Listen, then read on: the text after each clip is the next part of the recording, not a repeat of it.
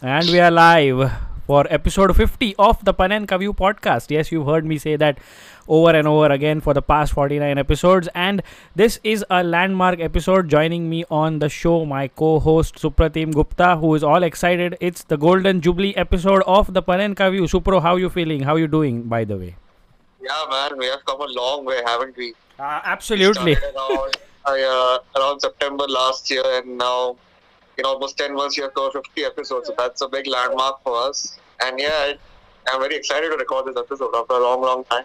And to be very honest, uh, the interlull was quite boring. The the two months are quite boring, but uh, Yeah, the transfer window kind of spiced things up, and uh, 45 million became 100 plus. Don Rawl has done it again. but uh, but but let's introduce our viewers to the episode today of what we are going to discuss, and we are about to discuss the Premier League weekend that went by. Um, this uh, Sunday, the Yeah. the big win.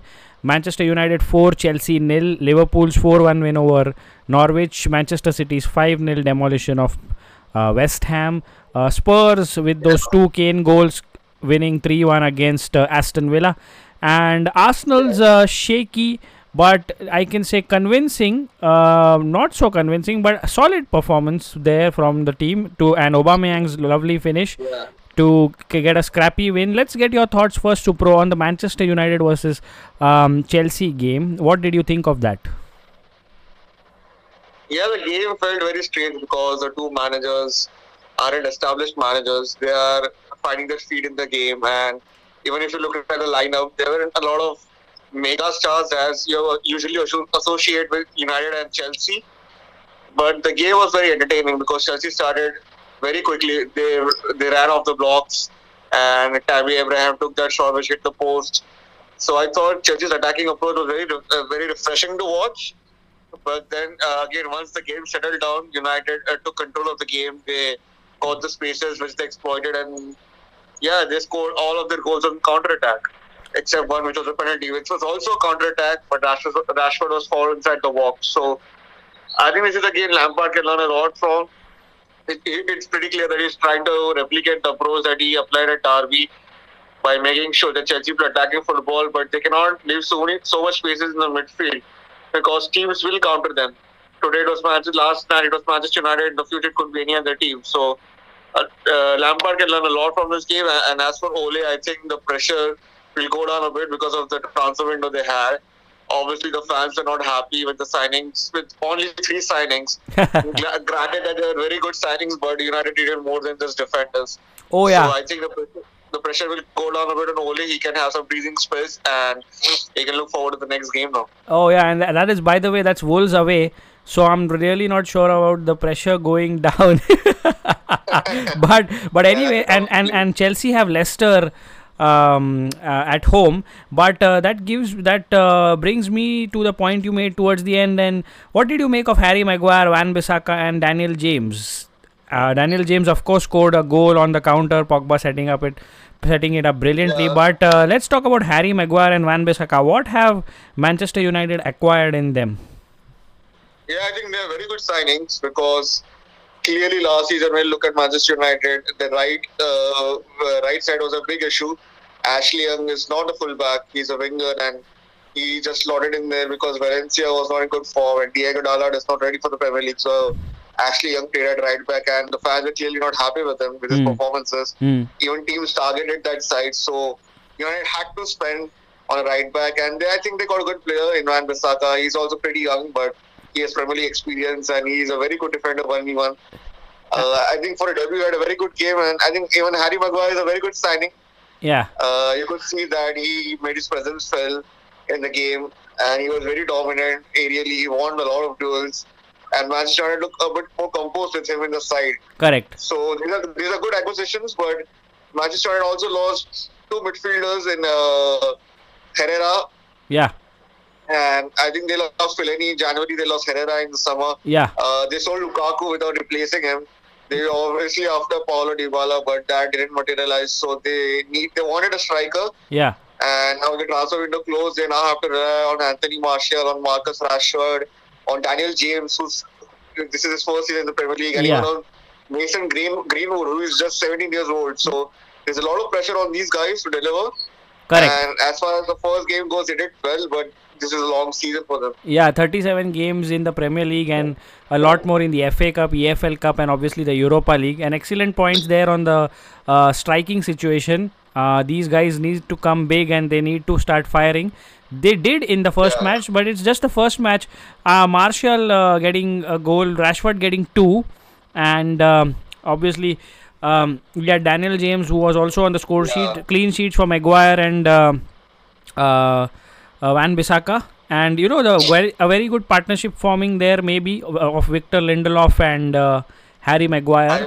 Harry Maguire. Because Lindelof was uh, uh, subdued by Jose Mourinho and he was given us the freedom by uh, Ole Gunnar Solskjaer. So yeah, let's talk about Chelsea now. And uh, uh, this is like a season of transition for them. A new manager, uh, their club Yeah. legend obviously, but the, but a guy who's just into his second year of management professionally, and um, they also have a lot of youngsters there. Tammy Abraham, Mason Mount.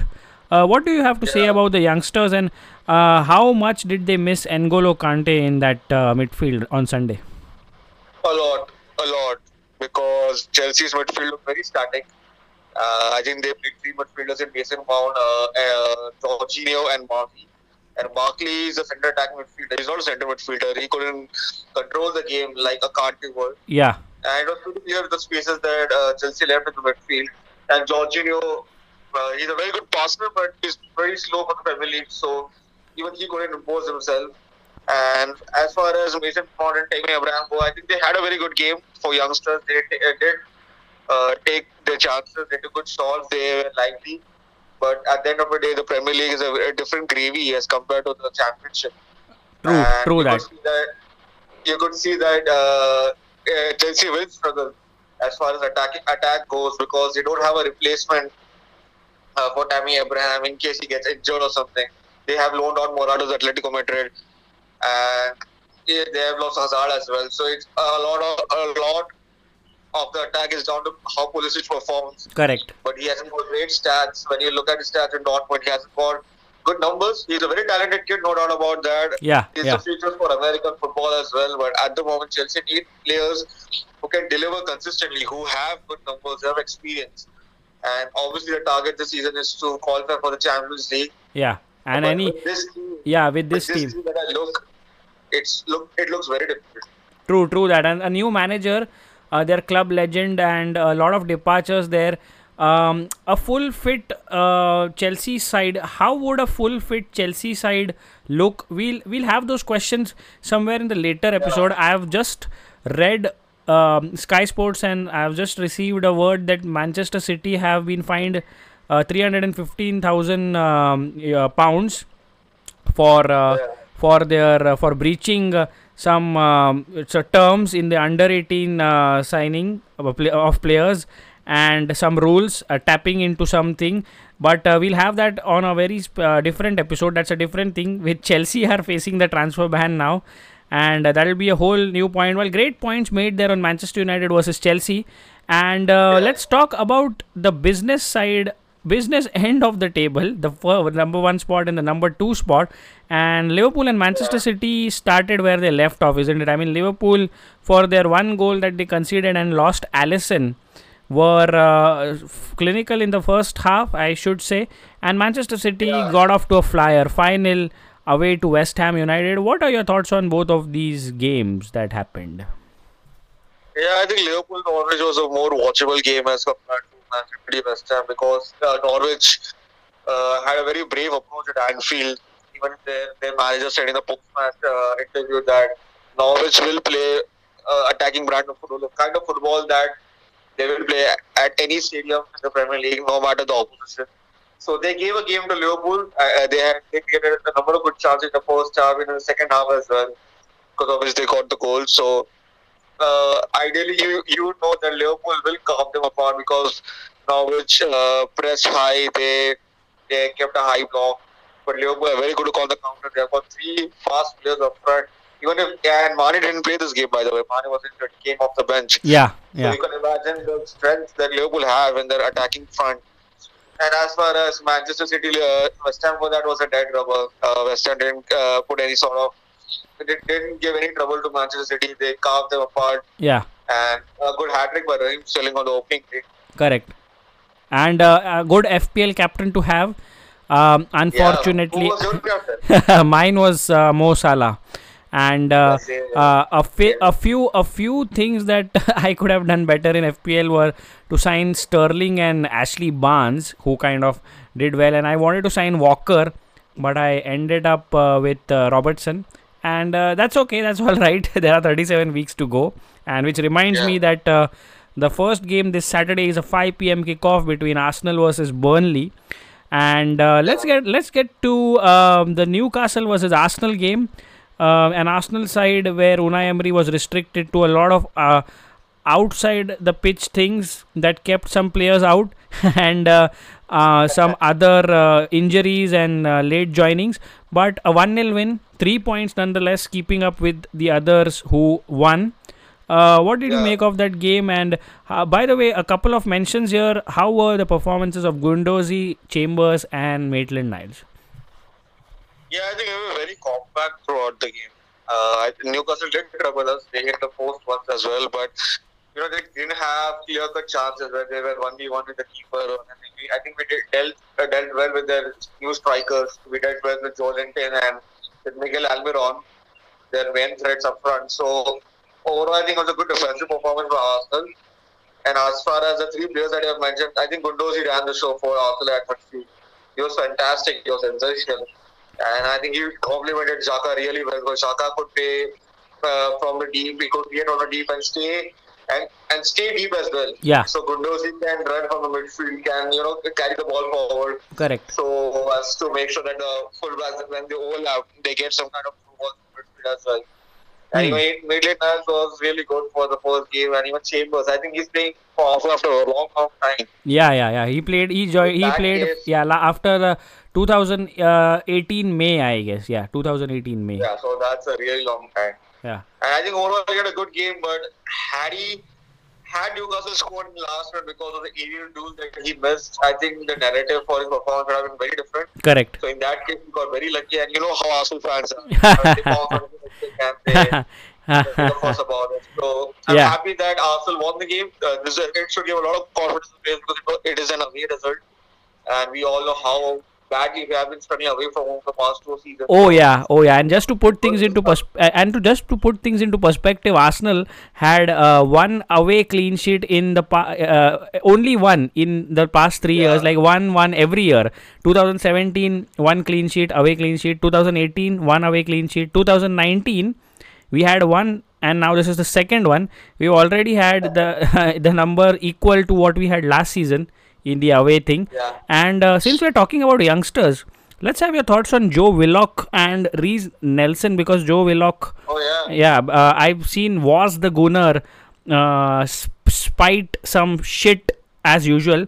Chances created zero, blah blah blah. Uh, here's your number 10, blah blah blah. But uh, I think the P fans should get behind them, you know, young blood. And what did what do you make of that? Yeah, but Joe Willock isn't there to create, you know. He's there to provide us energy, to provide us a bit of bite in the Uh, midfield. thank you so much, man. I was I wanted that statement eagerly. yeah, and we also saw that how he tackled the ball from Shelvey and passed it on to Guendouzi, who gave it through. I passed it on Mkhitaryan, I'm sorry. yeah. Who chipped it on to Overman, Yeah. uh, who to the keeper. So you can't expect Joe Willock to create chances for you. For that, we have Mkhitaryan, we have Matteo Guendouzi, we have Granit Xhaka, we have the fullbacks as well. So Joe Willock's profile in this team is pretty much different. So I don't know why people are criticizing him. And for and I, think, I think this was his Premier League debut for Arsenal. oh yeah, Reiss Nelson. Yeah, so uh, for a for a debut game, I think uh, uh, I think Nelson played a Premier League game in the 17-18 season, Wenger's last season. yeah. Uh, but for Joe Willock, this was his Premier League debut, and for the debut, I think he did pretty well. So we must encourage these performances. We must encourage our young players because we want our academy players to make a name for themselves. Absolutely, absolutely, and I'm Uh, still rooting for Eddie Nketiah, who uh, well, can yeah. also also make a name for himself because Arsenal clearly are missing that number three striker, uh, which Danny Welbeck has also left, and Iwobi has Yeah. gone to Everton. So that leaves us Yeah, uh, a a bit. gamble. Yeah, It's a gamble, I think. Yeah, it- Sending and directly on loan. If one of our strikers get injured, then I think we are in trouble. But let's hope that they don't injured. And s- before we don't do it to Arsenal, Arsenal, and um, uh, we also miss out on something. Let's have your thoughts on madness. The 72 million pound man Nicolas Pepe, whom um, uh, who just came out of the blue, but he came out. Yeah. He has come to the Emirates, and uh, isn't that w- the winger that we've been we've missed for a long time? Big time, big time. And I couldn't believe that we signed him. I mean, on the morning of Saturday, Fabrizio Romano tweeted about it uh, that Nicolas Pepe is close to joining Arsenal, and I was like, okay, wow, is he is he bullshitting or is, is it true? and after and after a few minutes, David Ornstein tweeted about it, and I just jumped off my sofa.